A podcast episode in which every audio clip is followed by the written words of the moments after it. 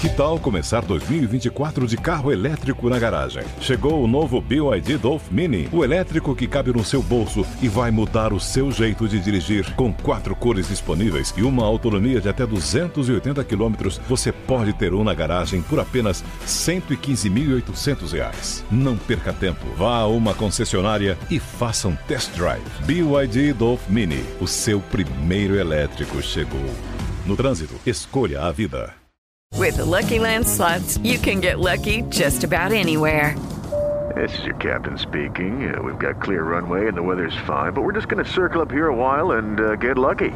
No, no, nothing like that. It's just these cash prizes add up quick. So I suggest you sit back, keep your tray table upright, and start getting lucky.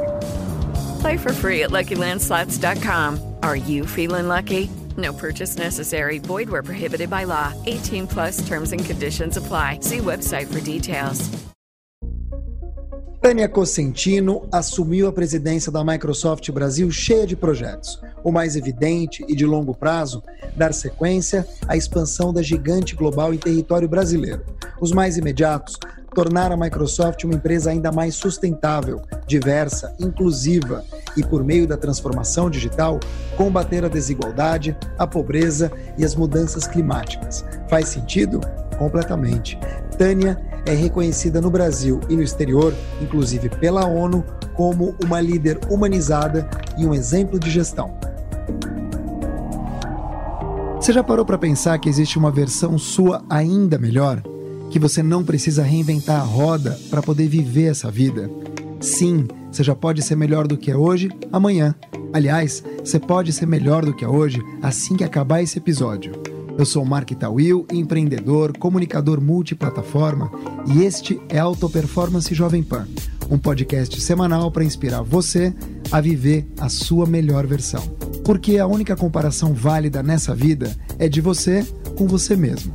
Toda semana eu trago um convidado especial para dividir histórias, insights poderosos, bom humor e, claro, conteúdo. Fica com a gente, eu tenho certeza que você vai sair maior e melhor dessa experiência. Auto Performance Jovem Pan começa agora.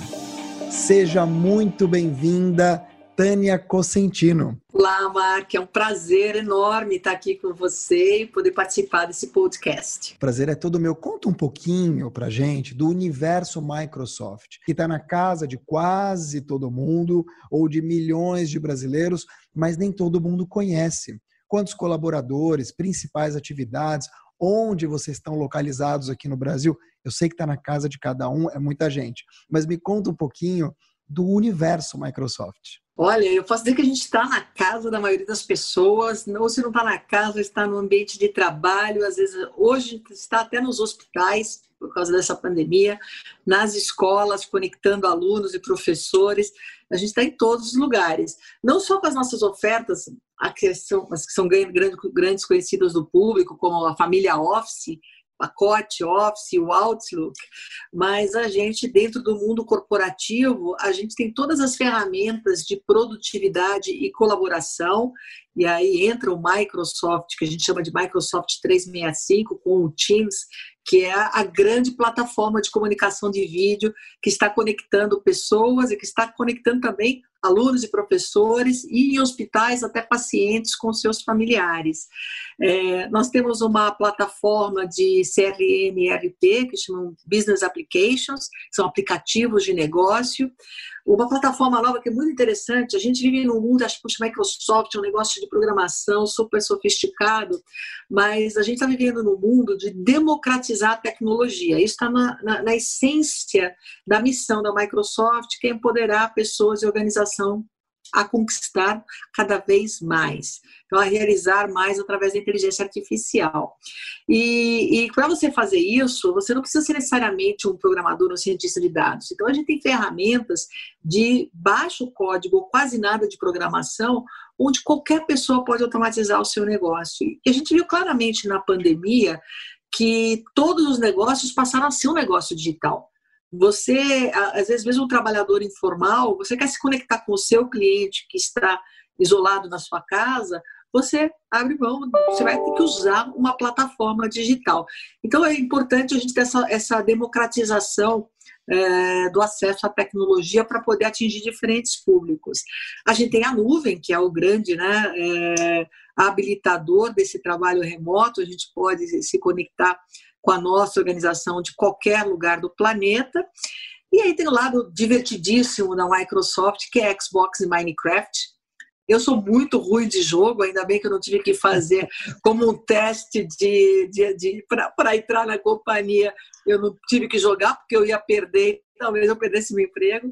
Eu não tenho capacidade, eu brinco que eu não tenho capacidade cognitiva para um jogo de videogame. Eu sempre perco para o meu, meu afilhado, mas o Xbox e o Minecraft nesse mundo de educação, eles têm sido ferramentas incríveis para poder é, entreter mas também levar conhecimento para diferentes públicos. Esse é um pouco do, do, Microsoft. É um pouco. Eu falei, comecei falando de casa porque a minha primeira referência foi um computador em casa, mas aqui, obviamente, como jornalista e como comunicação, pacote Office na veia, toda a questão de nuvem, já comecei a sondar os jogos, porque eu tenho filhos de 4 e 6 anos que já estão se aventurando. Então, é de fato uma perpetuação da espécie Microsoft, que é quase uma pessoa lá em casa e aqui na nossa agência. Tânia, quando a gente te ouve falar, e é muito interessante te ouvir falar, porque uma super executiva falando aqui para um público, a gente não tem muita ideia de quantas pessoas trabalham, se tem robôs caminhando pela Microsoft. É um escritório normal? Quantas pessoas vocês são? Bom, nós somos mais de 150 mil funcionários em todo o mundo. É, a Microsoft é uma empresa nascida nos Estados Unidos, mas é uma empresa global.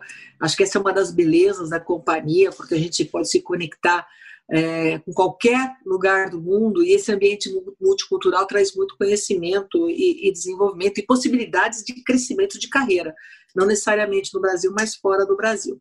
No Brasil, nós somos quase mil colaboradores, é, nós temos o nosso escritório central aqui em São Paulo, a matriz da companhia fica em Redmond, no estado de Washington, nos Estados Unidos, é, aqui no Brasil, a, a minha matriz fica em São Paulo num prédio que está num escritório lindíssimo que a gente mudou em setembro do ano passado, um escritório com aquele espírito de espaço aberto, espaço colaborativo para poder fomentar a criação, interação.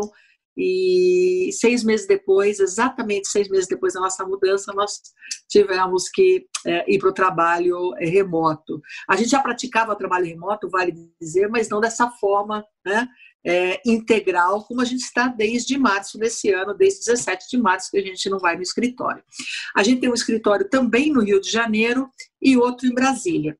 E temos data centers, que são os centros de dados, onde ficam todos os nossos servidores que habilitam o funcionamento das nossas ferramentas.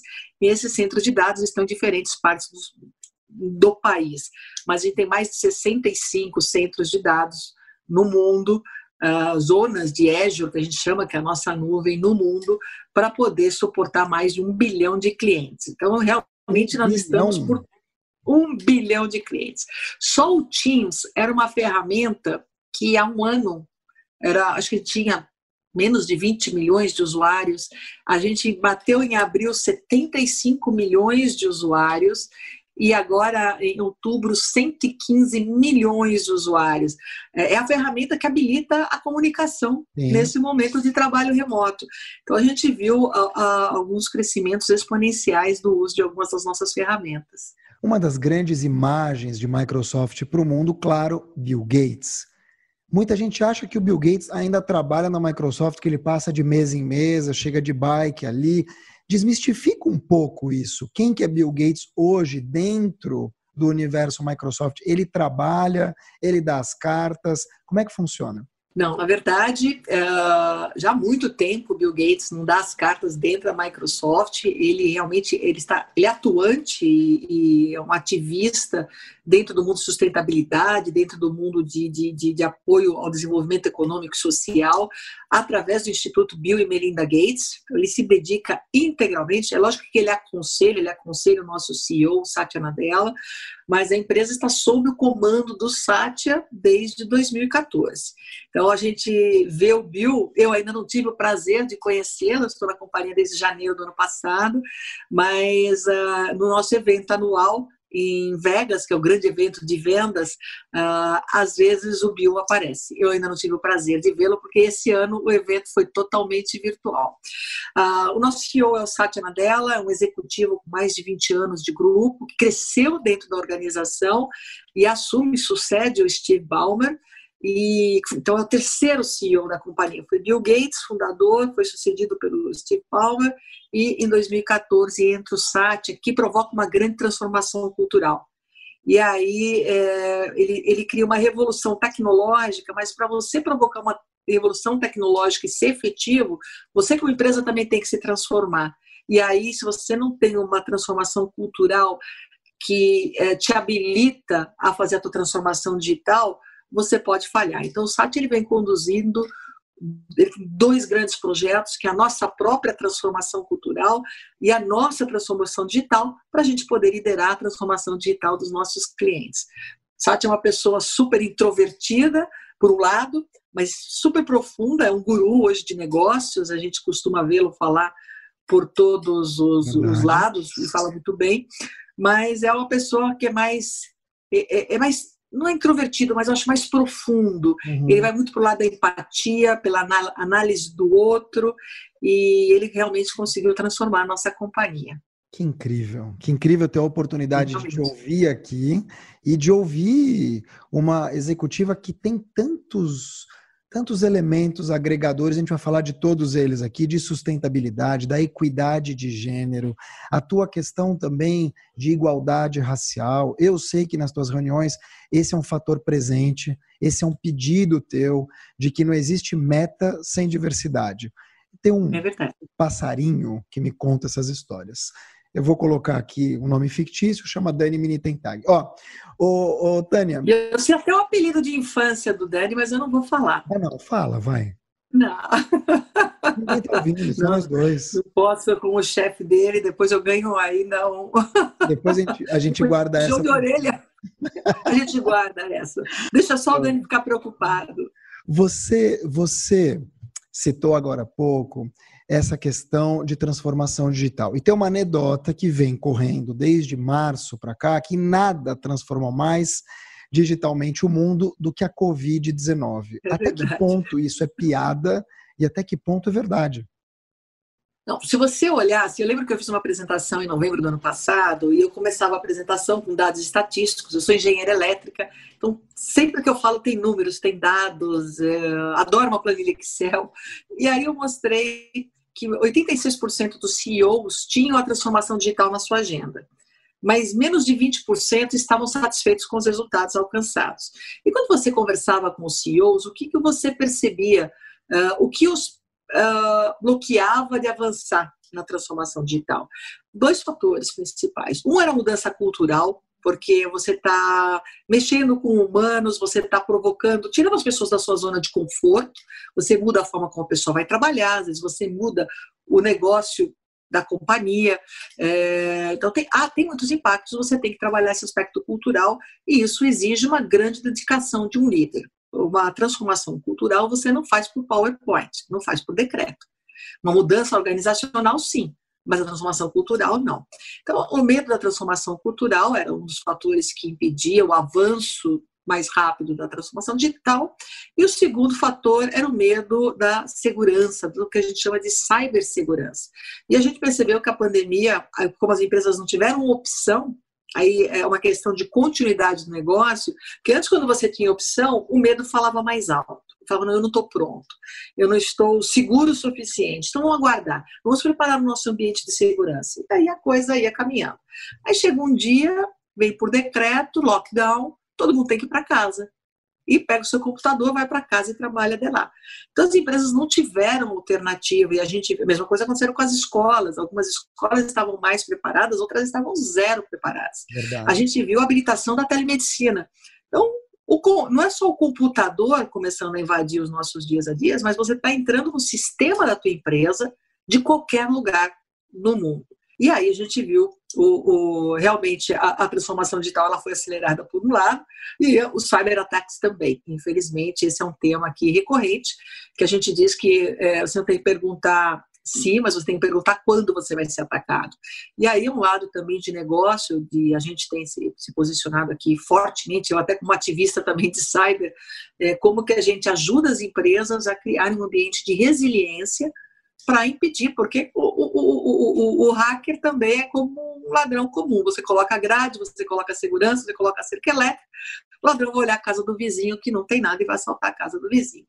No, no, no caso de cyber também, se você faz os investimentos adequados e começa a criar barreiras, fica mais difícil, o hacker vai para um ambiente mais fácil e tem muitos ambientes fáceis para serem invadidos. Então, eram dois fatores que impediam o avanço, a gente não teve opção, as empresas saltaram para o digital e perceberam que esse mundo não tem volta. É lógico que a gente não vai viver 100% no digital, eu, acho, eu uhum. acredito no mundo híbrido, até porque nós somos animais sociais, uhum. mas uh, eu acredito, esse mundo híbrido, ele me força para o digital, então as empresas sabem, fui e não volto. Então, o que eu faço agora para aproveitar essa viagem? Ela foi de forma desestruturada e agora eu posso me estruturar, eu posso reinventar meu negócio, eu posso criar uma nova forma de me conectar com o meu cliente e, e isso está acelerando uh, essa discussão e elevando o nível, que tem sido muito gostoso. Concordo com você, não tem lado bom na pandemia, mas tem aprendizado, tem oportunidade. Sim. Em 2019, numa entrevista para Forbes, final do ano, você falava sobre o seu primeiro ano, você entrou no início de 2019 à frente da Microsoft. E você dizia assim: olha a inocência, nos últimos nove meses tem sido um turbilhão de coisas. Reinvenção, se testar, se colocar à prova. Aí, Tânia, vem 2020, Covid-19, que dispensa apresentação. Se em 2019 foi um turbilhão, como é que você classifica 2020? Tsunami. é um tsunami. É, uma coisa importante, né? É lógico que essa, acho que falando, você falou se tem alguma coisa boa nessa crise, não tem nada de bom. Acho que a única coisa boa foi um, é, a gente percebeu algum lado um lado empático de alguns executivos de algumas empresas, e isso é muito bom. Né? Agora, o que trouxe para mim, e acho que para a maioria das pessoas, ela trouxe um, um, um volume enorme de trabalho. A gente vê uhum. todo mundo cansado hoje, trabalhando muito mais do que eu costumava trabalhar sem sair de casa. Cadê o horário do trânsito que eu economizei? No fim, eu estou trabalhando mais. Então, realmente, tem uma carga de trabalho muito grande e, e são muitas frentes, né? Porque primeiro você tem que se preocupar com a sua equipe. A pandemia está aí, na verdade, primeiro a gente tem que se preocupar com a gente. Então, como que eu é, me protejo desse vírus? Eu tenho que ficar em casa e eu, como que eu me protejo? Eu tenho que sair para fazer alguma coisa? E minha família? Minha família está bem? Está todo mundo bem assessorado? Aí você olha para os colaboradores. Todo mundo bem? Está todo mundo tranquilo? Vocês estão parados? Uma preocupação enorme saúde mental. Então, a gente, saúde física, a gente está acostumado a trabalhar, saúde mental sempre é um tabu, e aqui para o brasileiro se fala pouco, a gente tem os preconceitos, tem as brincadeiras maldosas, então a gente fala muito pouco de saúde mental, uhum. e a gente percebeu que as pessoas estão entrando em burnout por causa do, do, do isolamento social, por causa do excesso de trabalho, pela falta de balanço entre. A gente já não sabe mais da sala para a cozinha, o que, é o privado e o que, é a, a, a companhia. Né? Então, ele foi um momento onde eu tinha que olhar para os funcionários, olhar para a minha infraestrutura, porque os números aumentaram, de, de, algumas áreas de negócio aumentaram de forma exponencial, eu olhar para a minha infraestrutura, então muitas frentes de trabalhos abertas ao mesmo tempo. O que, que para mim está é, tá sendo bom de toda essa história, que já são quase 20 meses de companhia, né? praticamente 20 meses, é, é um aprendizado todos os dias. E você poder, é, depois de 35 anos de carreira, aos 55 anos de idade, falar que delícia eu poder aprender coisas novas todos os dias com qualquer tipo de pessoa. É, é, é quando eu era jovenzinha, eu vendo, não, quando você tiver 45 anos, a tua carreira acabou, é, você não precisa, não tem mais espaço para você contribuir. E aí, aos 55, eu estou aprendendo coisas novas, eu continuo impactando, é, continuo, continuo contribuindo, isso é muito bom. Isso mostra que eu tenho mais 10, 15, 20 anos, pelo menos, de carreira. Uh, dentro da Microsoft, fora da Microsoft, no mundo corporativo ou não, mas existe espaço para a gente continuar contribuir, contribuindo para a sociedade. Esse sentimento é muito bom. E a tua contribuição começou cedo. É verdade que você começou aos 16 anos? É. É, aí é curioso, eu fiz escola técnica, Escola Técnica Federal de São Paulo, que hoje é o Instituto Federal de Educação. É, nessa escola você substituía o, o, o, secundário, né? No meu tempo era ensino médio, não sei mais se secundário, ensino médio, hoje já, já mudou toda, toda a, a, a, nomenclatura, né? E como eu não tenho filhos, fica difícil de acompanhar. Mas é, o ensino médio, na, ele foi substituído pelo ensino técnico. E aí, no, no terceiro ano, eram quatro anos no meu ensino médio, e no terceiro ano eu tinha que começar a fazer o estágio. E foi quando uma empresa, uma empresa alemã, ofereceu vagas de estágio. Uau, multinacional alemã, eu quero trabalhar nessa empresa. E eu fui, fiz o teste, e eu costumo reforçar, era Siemens, e foi uma coisa muito bacana, porque eram vários estagiários. No meu curso de eletrotécnica, a gente tinha 40 meninos na sala, 5 meninas. No curso de mecânica, tinha 40 meninos e uma menina. E nós fomos lá, meninos e meninas, fizemos o teste para a Siemens e a Siemens contratou as cinco meninas que fizeram Uau. a inscrição para o teste. Então, é, foi a primeira ação afirmativa em 1982. Foi que muito que bacana ver isso. Eu não tinha ideia que era ação afirmativa naquela época. Eu só achei super legal. Opa, eu e minhas amigas todas fomos contratadas para trabalhar na Siemens. E aí eu comecei como estagiária, fiquei dois anos, fui efetivada. Ah, aí terminei o curso, fiz cursinho, entrei na faculdade, porque pelo curso ser técnico não te habilita a entrar na faculdade, aí tive que fazer cursinho. Aí eu já estava efetivada, eu falei, não, não posso fazer faculdade de dia, eu tenho que fazer faculdade à noite. Aí seis anos, de segunda a sábado, é, na Faculdade de Engenharia São Paulo, enquanto eu trabalhava de dia, estudava à noite. Muito, Ainda vai um ter tudo, gente... Chato, mas foi bom que estudou com você vai dizer assim: nossa, como ela tem sorte, onde ela está hoje. Ô, Tânia, é dos três grandes valores da sociedade 5.0 que vem aí, sustentabilidade, inclusão e qualidade de vida, eu sei que você é adepta dos três, né? Tanto da inclusão quanto a qualidade de vida e a sustentabilidade, mas eu queria pegar esse último. Um, você tem um, eu ia falar que é um viés, mas não é um viés, eu vou chamar de paixão aqui, pelo tema sustentabilidade, que hoje se fala muito, vai se falar mais ainda, mas vem vindo na tua vida. Por que, que você gosta tanto desse tema? E outra, quando a gente fala em sustentabilidade, a gente pensa em clima, a gente pensa, às vezes, até na sustentabilidade do negócio, sim, sustentabilidade do mundo financeiro e tal. Mas dados, quando a gente fala em processo, quando a gente fala em Excel, fica muito longe do verde. É possível sustentabilidade e crescimento econômico serem complementares? É, eu acho que não existe crescimento econômico sem sustentabilidade, acho não, eu tenho certeza. E dados podem ser um grande habilitador de um crescimento econômico sustentável. E eu vou explicar isso para vocês. Vou explicar primeiro como veio a minha paixão. Então, bom, comecei a trabalhar, fui crescendo na minha carreira e chegou num ponto que eu já estava na carreira, desenvolvendo a carreira executiva aí na Schneider e eu comecei a me perguntar para que, que eu para que, que eu vim ao mundo? Qual é a minha, a minha missão? Não a missão da companhia, mas a missão da Tânia Cosentino. Eu não tinha filhos, e não tenho filhos por uma opção do casal. Eu estou casada há 25 anos, com oito de namoro, era meu com colega de faculdade, marido. com o mesmo marido. Então, tenho que reforçar isso nos dias de hoje. Então, 32 anos com o Carlos, é, companheiro de escola, companheiro de vida, um coach, mentor muitas vezes. E aí, eu falei, bom, não tenho filhos, não plantei árvore ainda, tenho um monte de plantinhas, mas não plantei árvore e não gosto de escrever para escrever um livro. Quer dizer, então tenho legado, aquela coisa, né? Não tenho legado. Então, o que, que, eu, que, que eu quero fazer? E eu estava buscando isso, porque eu achava que o fato de ser uma líder, uma executiva de uma companhia, não estava sendo suficiente. E quando eu eu saí do Brasil por um ano para me preparar para a presidência da, da Schneider, né, aqui no Brasil, e quando eu volto, a empresa estava lançando um programa de sustentabilidade. E aí eu entendi, naquele momento, o que é você colocar sustentabilidade não como um apêndice da companhia, uma parte do CSR, que é a parte de responsabilidade social corporativa, né? onde você faz muitas vezes bonitinho para todo mundo ver e você fala, olha só que empresa bacana que eu sou. É, mas é, quando você coloca a sustentabilidade no, no core do teu negócio, você consegue transformar o mundo enquanto você está ganhando mais dinheiro. E aí eu falei, cara, isso é possível e eu vou fazer isso. E aí eu comecei a me conectar com os projetos da empresa. Na época eram projetos de acesso à energia e qualificação profissional. É, e a gente começou, a gente está num mundo muito desigual, então o tema desigualdade também é um tema que sempre me chocou desde que eu era pequenininha. A gente está num mundo desigual. Até hoje tem mais de um bilhão de pessoas no mundo sem acesso à energia elétrica. Se você não tem acesso à energia, você também não tem acesso à água potável, não tem como bombear água, você não tem acesso ao digital. Você está totalmente à parte, você não tem nem, você não emite nem CO2. Você está totalmente à parte do planeta, né?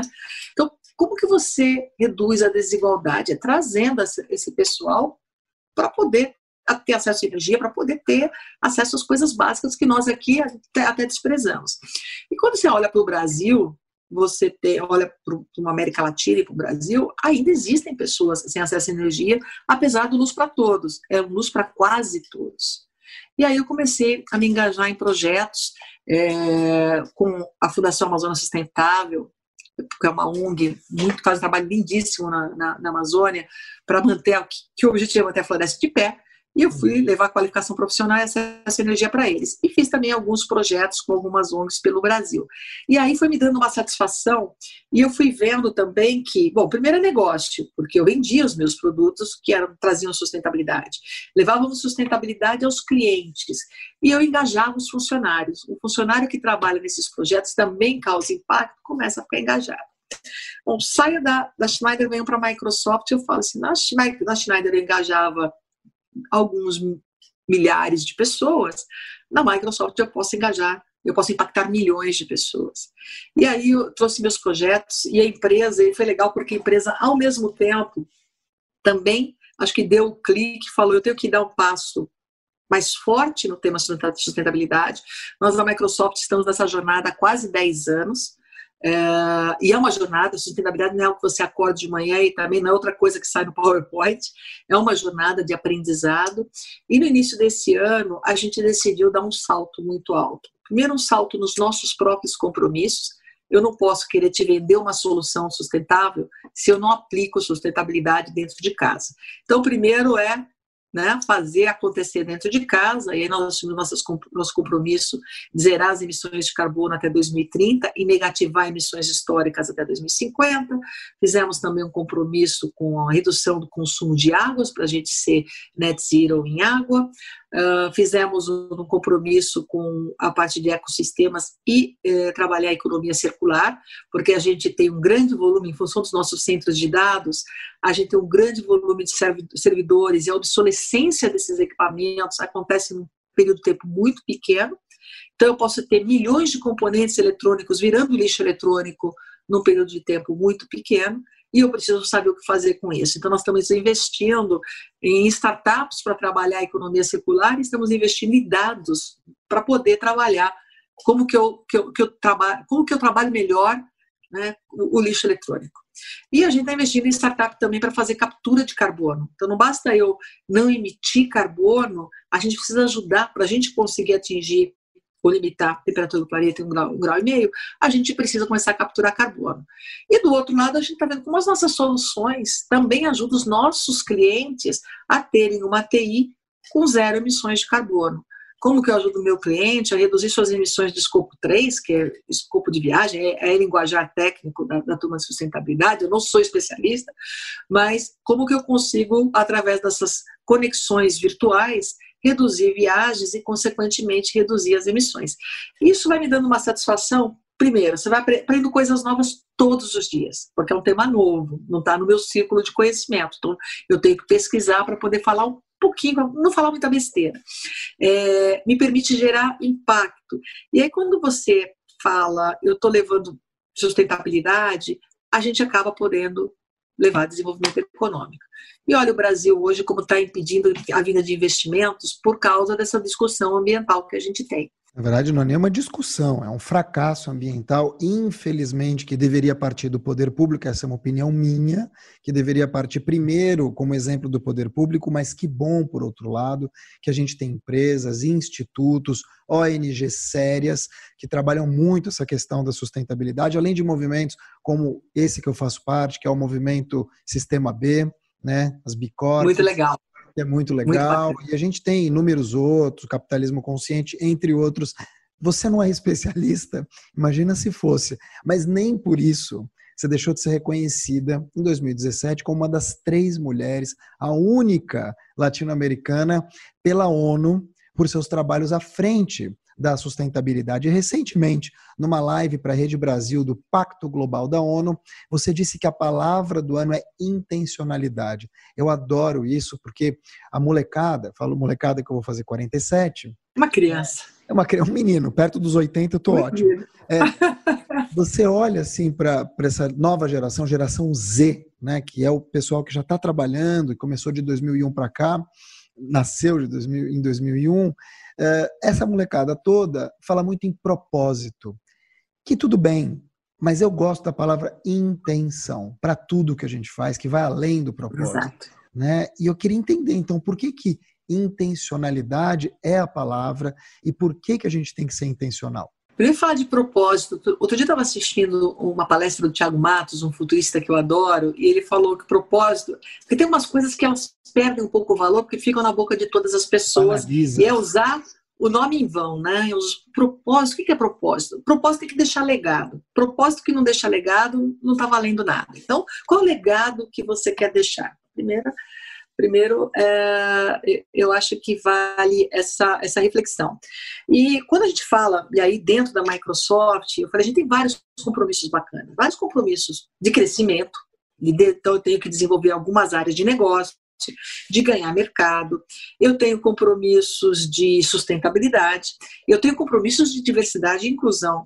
A gente tem as melhores práticas do mercado de diversidade e inclusão, mas nós não somos uma empresa que, que a demografia representa o mercado de entorno. Basta falar que eu não tenho 52% de mulheres e não tenho 56% de negros na companhia, que isso é a população brasileira. Então, mostra que a gente tem um caminho enorme. E quando você tem, fala um pouquinho de usar a intencionalidade dentro da diversidade e inclusão, quando você tem as melhores práticas e você não consegue refletir isso no número, e o avanço ele é muito devagar, é gota a gota, Gente, se a gente não parar e não forçar a, a, a, a, nossa rota mudar de direção, ela não vai mudar. Por inércia, o mundo vai levar mais de 100 anos para atingir equidade de gênero, mais de 200 para atingir equidade racial. Gente, é, é, é uma coisa que, por direitos humanos, a gente já não deveria aceitar. Mas só que quando a gente faz isso, vamos, vamos lá deixar de lado, porque muita gente vai falar que direitos humanos é mimimi, vamos falar de economia, por isso que eu falo que sustentabilidade é economia, inclusão de mulher na sociedade, quer dizer, mesmo número de mulheres e homens, não é mulher ocupando lugar de homem, mas é o mesmo número de mulheres e homens trabalhando trabalhando em todos os níveis das organizações, nos governos, é, contribuindo para a sociedade, ganhando o mesmo salário quando faz a mesma função, isso é o mesmo acrescentar aqui os três pontos de PIB no PIB mundial. Bom, quando a gente tem um PIB que não cresce, uma a crise da Covid que faz esse impacto enorme, e eu tenho mecanismos de acelerar o PIB, vão provocar a inclusão, que a gente gera um movimento econômico muito bom. Só que, de novo, a gente vê que diversidade e inclusão tem estudos que dizem traz mais rentabilidade para as empresas, traz mais engajamento para os funcionários, traz mais capacidade de inovação. E mesmo assim a gente não consegue mudar, evoluir rapidamente e ser uma empresa 50-50. Eu falei, gente, a gente tem que ser intencional. E aqui não é, é distribuir cota, apesar de eu a Tânia Cosentino ela é a favor das cotas, apesar de eu não, ter, eu não distribuir cotas na empresa, é, eu acho que se a gente não forçar a barra, a gente não muda. E forçar a barra é ter o compromisso de, no mínimo, todo recrutamento eu quero uma mulher como finalista. Eu quero negros em todos os meus processos de recrutamento. E, e, aí você começa a atrasar os processos. Cadê o currículo da pessoa com deficiência? Cadê mulher? Não tem mulher? Cadê o, cadê o negro aqui? E, e aí e a gente tem mais um pilar, que é o LGBTI, mas fica um pouquinho mais difícil fazer esse recorte. E mesmo para o negro, para a raça, também é um pouco difícil, porque também é uma autodeclaração. Mas a gente está começando a forçar a barra e trazendo a consciência das pessoas. Não é legal esse mundo só de homem branco. E esse mundo executivo que é homem branco de cabelo branco. Então a gente precisa chacoalhar. Então, intencionalidade está aí. E da mesma forma que eu falo, intencionalidade dentro do meu negócio.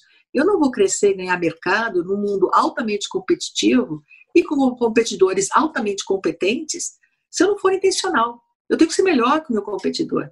E para isso eu tenho que ser intencional. Olha, essa tua fala deveria ser moldurada, enquadrada. Vai ficar ridículo se eu bater palmas aqui, mas saiba que por dentro tem um homem que grita e bate palmas para você. Se fosse o WhatsApp, eu te diria: olha, estou digitando com o pé, porque com as mãos estou batendo palma. Ô, Tânia, maravilhoso te ouvir, maravilhoso, porque é isso que falta. Na verdade, é, parece muito, mas na verdade é pouco se você parar para pensar, que é o básico. Quando você falou de pessoas com deficiência, 45 milhões de pessoas com deficiência no Brasil, muitas delas usando toda a tecnologia Microsoft. Quando a gente fala de pessoas negras, é o óbvio do óbvio a gente ter, porque a gente tem consumidores negras e negros super capacitados. Exato. O que falta é networking, o que falta é intenção de abrir essa porta para essas pessoas e procurar, porque as nossas redes sociais, muitas vezes, ainda são redes brancas. Isso palavras da negritude. Então, essa questão da equidade racial, da igualdade também, de certa maneira, apesar da gente não sair do mesmo lugar muitas vezes, ela é primordial e eu te agradeço muito por ter aberto essa história nesse podcast. Eu fico de verdade arrepiado e fico muito feliz. A gente tem uma questão de liderança feminina que é muito forte para você. E você é fruto, entre aspas, também de uma ação afirmativa, como eu fiquei sabendo aqui e fiquei muito contente. Os alemães sempre saindo na frente. Então, quais foram ou quais têm sido as ações de vocês efetivas para quebrar essa barreira? Vamos falar inicialmente da questão feminina no tech? Bom, eu vou falar da feminina de forma global, como eu tenho trabalhado o tema, e depois um pouco no tech. Porque eu, eu sou engenheira elétrica, então eu já vim de um mundo totalmente desproporcional e um mundo masculino. Né? Não vou dizer um mundo machista, nem tão pouco masculinizado. Às vezes eu, eu, eu vivi no início de carreira uma coisa muito triste, eu vivi e vi mulheres se masculinizando simplesmente para poder mostrar que elas teriam as mesmas competências que os homens para exercer uma função. Ombreira, é muito... gravata. Sim, e coisa assim, comportamentos diferentes e fala, gente, não é preciso isso. A mulher tem que ser o que ela quiser e tem que se comportar da forma como ela quiser. Se ela é masculina, ótimo. Se ela é feminina, ótimo. Ela tem que ter espaço dentro da empresa. Então, esse é um lado que é, é, eu acho que a gente tem que olhar dentro das empresas, e isso é inclusão, né? Garantir que a pessoa possa ser exatamente do jeito que ela é fora do escritório, então eu não tenho que vestir máscara, eu não tenho que ficar dentro de um armário, eu tenho que ser do jeito que eu for. E é isso que gera o engajamento.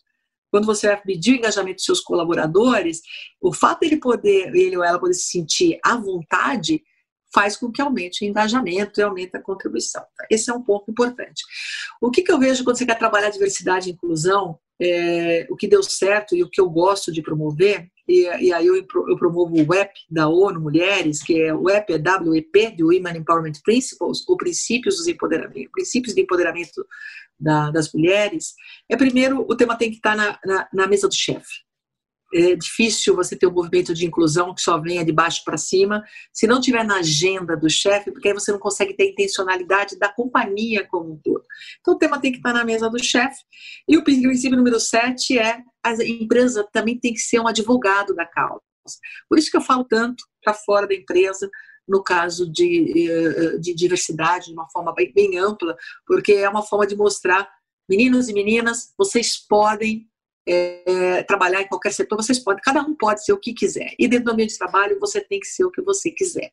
Então, esse é o primeiro ponto.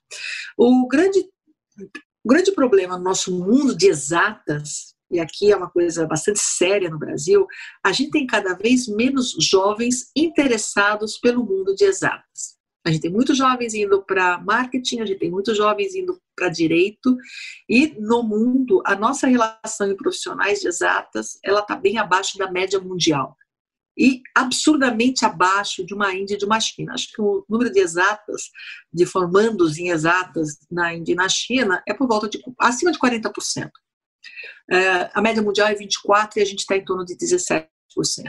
Isso tira uma vantagem competitiva do Brasil. Porque a gente falou, eu falei no início que todas as empresas são empresas de software, a gente vai precisar que as pessoas entendam um pouco de tecnologia, porque todo negócio vai ser um negócio que tenha uma pegada de, de, tecnologia. Você não precisa ser um cientista de dados, mas você tem que ter um certo conhecimento.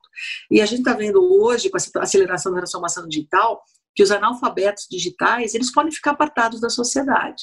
Então, a gente precisa incentivar mais jovens a virem para a área de exatas. Primeiro que é uma área de pleno, e aí na área de TI é uma área de pleno emprego. eu tenho, a gente tem constantemente, são dados da Brascom, eu tenho 30% das vagas constantemente em aberto. Não somos capazes de preencher pela falta de profissionais qualificados. Então, faz, primeiro fazer uma propaganda aqui, jovens, meninos e meninas, venham para a área de TI, porque a gente tem pleno emprego e o Brasil, para crescer, precisa de vocês. Esse é o primeiro ponto. Aí o jovem fala, caramba, eu sofri com matemática a vida inteira, não posso ir para TI. Isso a gente está falando de dados, estatística, matemática, não tem nada a ver comigo. Gente, o mundo tem um mundo muito bonito. E a matemática, ela é muito bonita. Então, acho que a gente também tem que trabalhar e reformular o estudo da matemática nas escolas, para parar de assustar as pessoas e fazer com que as pessoas entendam que sem matemática é difícil exercer qualquer profissão. Uh, a gente tem falado muito, aí falando de TI, de levar a programação para a escola fundamental. Porque você, independente de você ser um cientista de dados ou ser um desenvolvedor na sua carreira, quando você trabalha com programação, você desenvolve algumas capacidades cognitivas que vão te ajudar para o resto da vida. Então, você vai conectando aqui seus neurônios de uma forma diferente. Então, o lado, a tecnologia, ela é super enriquecedora, ela é necessária para a economia, só que há um desinteresse dos jovens, eu acho, pela forma como a gente cria um mito a, a, a, em volta da matemática. É difícil, não é para você, muito, e quando é para menina é pior ainda, porque a menina vai ouvir, uma amiga minha disse isso outro dia, ela falou, sabe o que eu mais detesto? Quando a menina vai pedir, vem para mim, vai, vai, vai para vai a mãe e pede ajuda na lição de matemática, e a mãe fala, fala com o papai, porque a mamãe não entende nada disso. Nossa. Então já mostrou para a menina que matemática não é para mulher. Fala com o papai, que a mamãe não entende de matemática. Então, como que a gente quebra esses estereótipos e vai que a gente vai minando a menina. Fora o fato de ouvir, aí falo de mulher especificamente, a menina ela tem as mesmas ideias que os meninos, a mesma vontade de brincar igual, a mesma vontade de ser super heroína, e depois ela vai entendendo que isso não é modo de sentar de menina, que isso não é modo de falar de menina, que isso não é brincadeira de menina, e aí ela vai entendendo que ela também tem uma capacidade limitada dentro da sociedade. E essa é uma hora que a gente pode fazer para uma criança, porque a gente está limitando o indivíduo. Então, como que a gente vai ter? Uma coisa ser intencional dentro das empresas e trazer mulheres e trabalhar de forma intencional no desenvolvimento de carreira de mulheres, mas a gente precisa saber educar melhor nossos meninos e meninas. A gente precisa ter uma escola mais inclusiva e uma educação mais inclusiva. E você chegou a fazer Olimpíada de Matemática, ou seja, você realmente curte um Excel. Eu, na, na, época não tinha Excel, não, não tinha calculadora, né? eu fazia as continhas todas uh, de, cabeça, coisa que hoje é, e, e, é engraçado que eu bato muito, muito financeiro fazendo continha com a calculadora, eu faço mais rápido de cabeça, e minha mãe de 82 anos é capaz de fazer mais rápido do que eu, as continhas de cabeça. Mas eh, eu tinha um professor, e é engraçado que aquele professor fazia um, contava um monte de piadas machistas, era, um, era uma outra época, né? Anos 70, na escola, era professor de matemática, um senhorzinho, você, você é um menino ainda, você não vai lembrar. Mas era um professor de matemática incrível, só as piadinhas meio machistas, mas ele me incentivava demais a ir para as Olimpíadas de Matemática. E ele e uma professora de Educação Moral e Cívica, isso também tinha no meu tempo, me incentivaram a ir para a escola técnica, de tanto que eu gostava de matemática, de exatas. Então, tenho muita gratidão à professora Regina e ao professor Pagani Pois é, não conheci o professor Pagani, nem a professora Regina, mas para mim fica muito nítido que você usa de todos os teus conhecimentos para promover um mundo melhor. E a gente falou no começo dessa live sobre democratização da. A gente não chegou a falar especificamente disso, mas eu queria, da inteligência artificial. A gente tem vivido hoje o presente do trabalho, enquanto muita gente ainda fala no futuro do trabalho que já chegou. Ano que vem começa uma nova década. E, ao meu ver, a inteligência artificial vai cumprir diversos papéis, se é que já não está cumprindo. E aí eu queria te perguntar: o que, que significa democratizar algo tão intangível quanto uma inteligência artificial? É, até pouco tempo, para você ter acesso a um serviço de inteligência, né? Que é, o que é inteligência artificial? Trabalhar dados. E trabalhar esses dados de uma forma que ela vai te gerar alguns insights, algumas ideias é, para você tocar o seu negócio, para você conduzir sua relação com o cliente. Para você ter inteligência artificial, você também busca, para poder trabalhar na sua plenitude, você busca a paridade humana, porque ela tem que empoderar o humano, ela tem que amplificar a nossa engenhosidade. Para isso, para nos amplificar, para amplificar nossa engenhosidade, ela precisa ter uma paridade humana com uma série de sentidos. Então, ela tem que ter paridade na fala, ela tem que ter paridade na visão, ela tem que ter paridade na tradução. Só que eu posso deixar é, esses conteúdos de uma forma só para gênio ver. E aí o gênio, só um grupo muito seleto de especialistas, vão ser capazes de pegar essas caixinhas e criar suas tecnologias em cima dessas caixinhas. Então você vai estar tá, é, criando uma, uma disparidade ainda maior na sociedade, porque vai ficar algo acessível para poucos. O que, que, a gente tem feito dentro da Microsoft? Qual é o nosso conceito de democratizar a tecnologia? É transformar essas caixinhas de uma forma tal que qualquer pessoa possa construir a sua tecnologia em cima dela.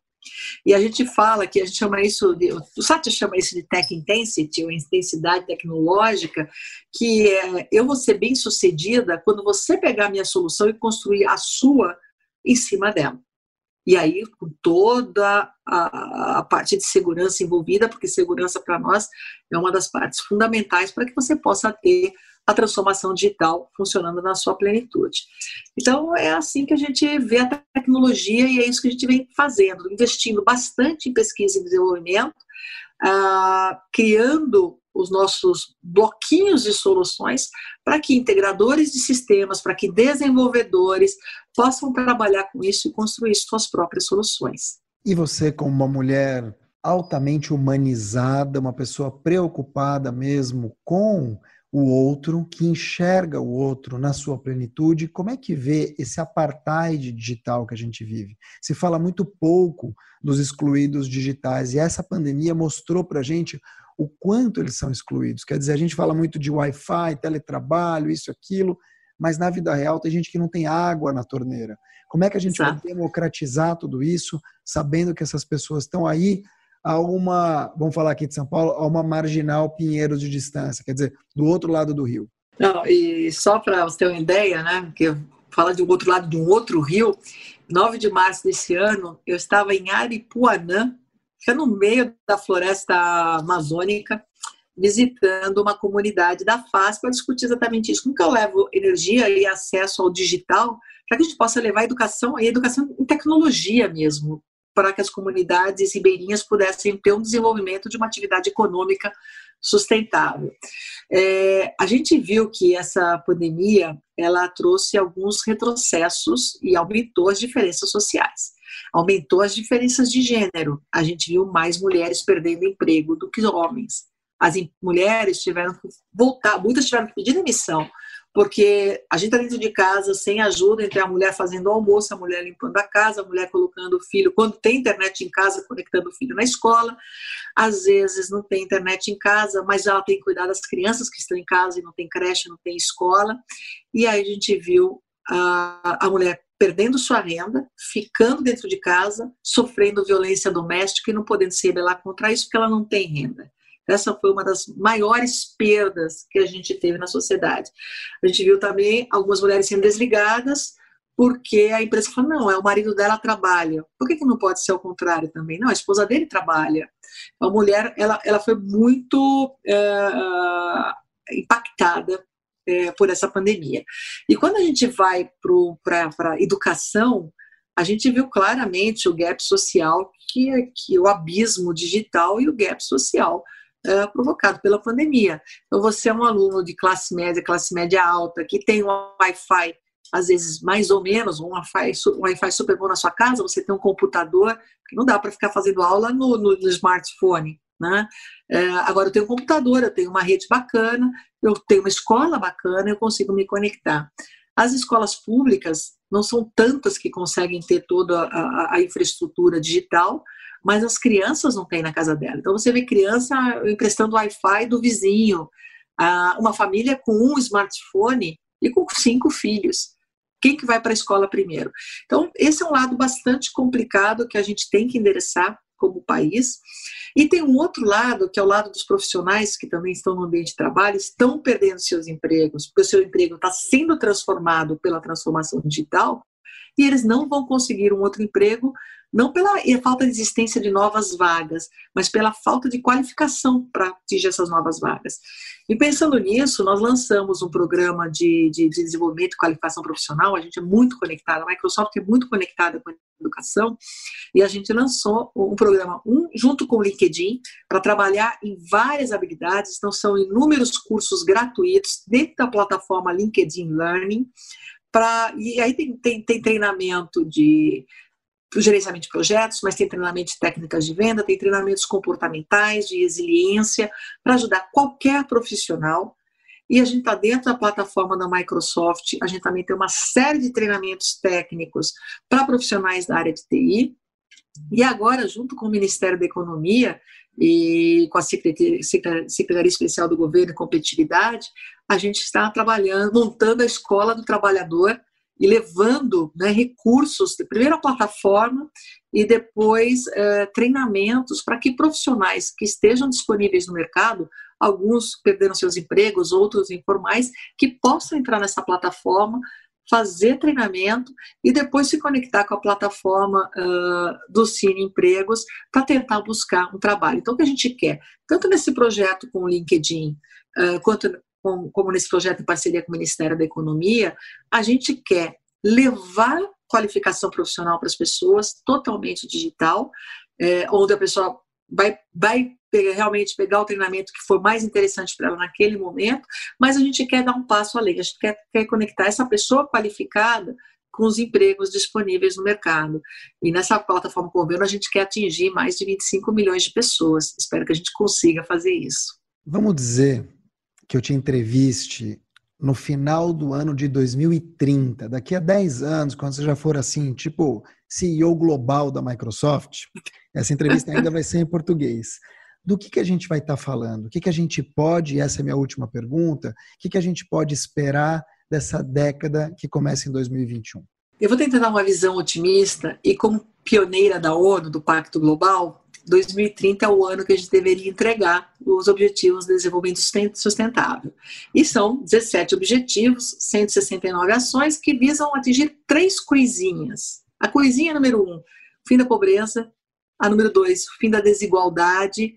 E a número três, o fim dos problemas das mudanças climáticas. Então, eu gostaria de, em 2030, estar aqui nessa entrevista e falar Mark, estou tão feliz de falar para você que nós conseguimos limitar o aquecimento do planeta em um grau e meio, ou menos de um grau e meio, porque os países fizeram isso, isso e isso, e no Brasil não tem mais desmatamento ilegal, e a gente monitora a Amazônia em tempo real, e os nossos produtores rurais são os melhores, temos as melhores práticas de produção do mundo.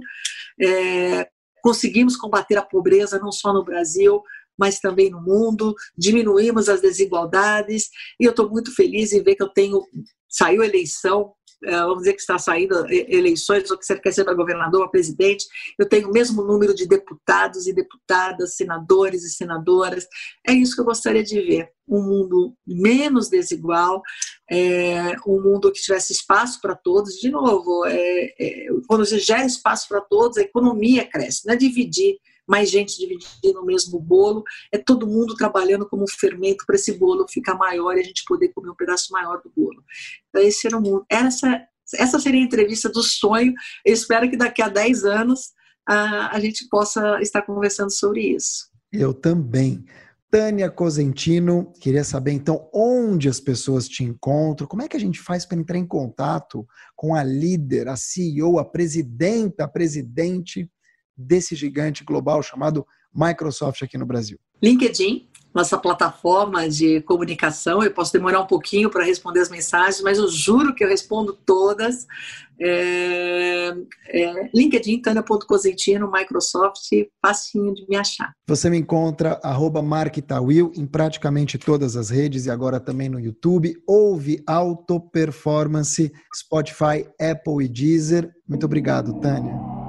Um prazer estar aqui com você, Mark. O prazer foi todo e sempre será meu. Até uma próxima. Até. Obrigado, querida. Este foi o podcast Auto Performance Jovem Pan, 100% criado para inspirar você a encontrar a sua melhor versão. Assina o nosso podcast aí na sua plataforma para não perder nenhum episódio. Compartilha com aqueles que você acredita que mereçam ouvir. Na semana que vem, eu, Mark Tawil, trago uma convidada ou um convidado super especial. E não se esquece, a única comparação válida nessa vida é a de você com você mesmo. Até uma próxima!